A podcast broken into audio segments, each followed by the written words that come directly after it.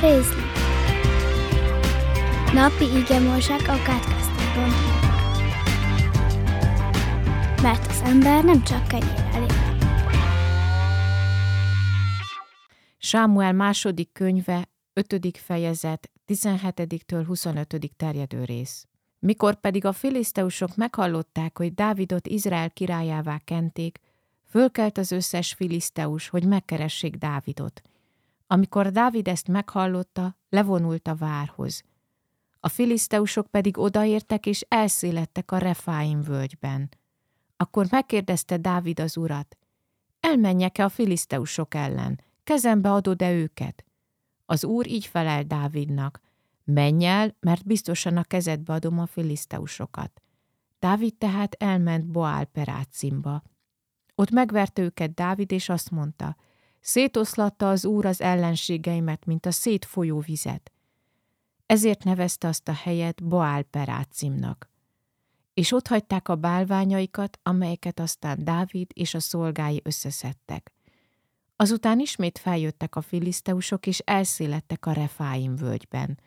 Megkérdezte Dávid az urat, ő pedig ezt felelte. Most nem menj egyenesen rájuk, hanem kerülj a hátuk mögé, és a szederfákkal szemben támad meg őket. És amikor a szederfák teteje felől menetelés zaját fogod hallani, akkor indulj el, mert akkor előtted megy az Úr, hogy megverje a filiszteusok táborát. Dávid úgy cselekedett, ahogy az Úr parancsolta neki, és vágta a filiszteusokat Gebától fogva egészen Gézerig. Előtted megy az Úr, hogy megverje a filiszteusok táborát. Sámuel második könyve, 5. fejezet, 24. vers. Győzelemre vezetve. A bibliai pásztorkép nem egészen azonos azzal a pásztorképpel, amit mi itt Európában ismerhetünk. Az ottani pásztor ugyanis nem nagyon terelgeti nyáját, fújva furujáját, ezért terelőkutya sem segíti a munkában. A Biblia földjén egészen a mai napig sokkal inkább az az általános, hogy a pásztor elől megy és vezeti a bárányokat, a nyáj pedig követi őt. Mindezt a pásztornak a juhokkal való nagyon különleges bizalmi kapcsolata teszi lehetővé.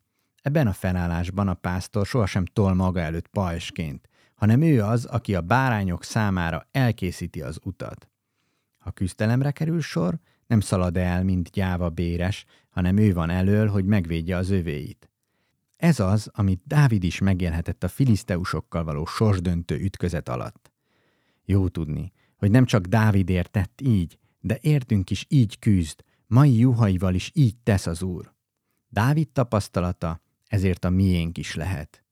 Jött értünk is a király, hogy megvívjon értünk, jött miattunk is a pásztor, hogy nyájába gyűjtsön. Az ő táborában a győzelem. Aki hallja hangját, álljon bátran mögé.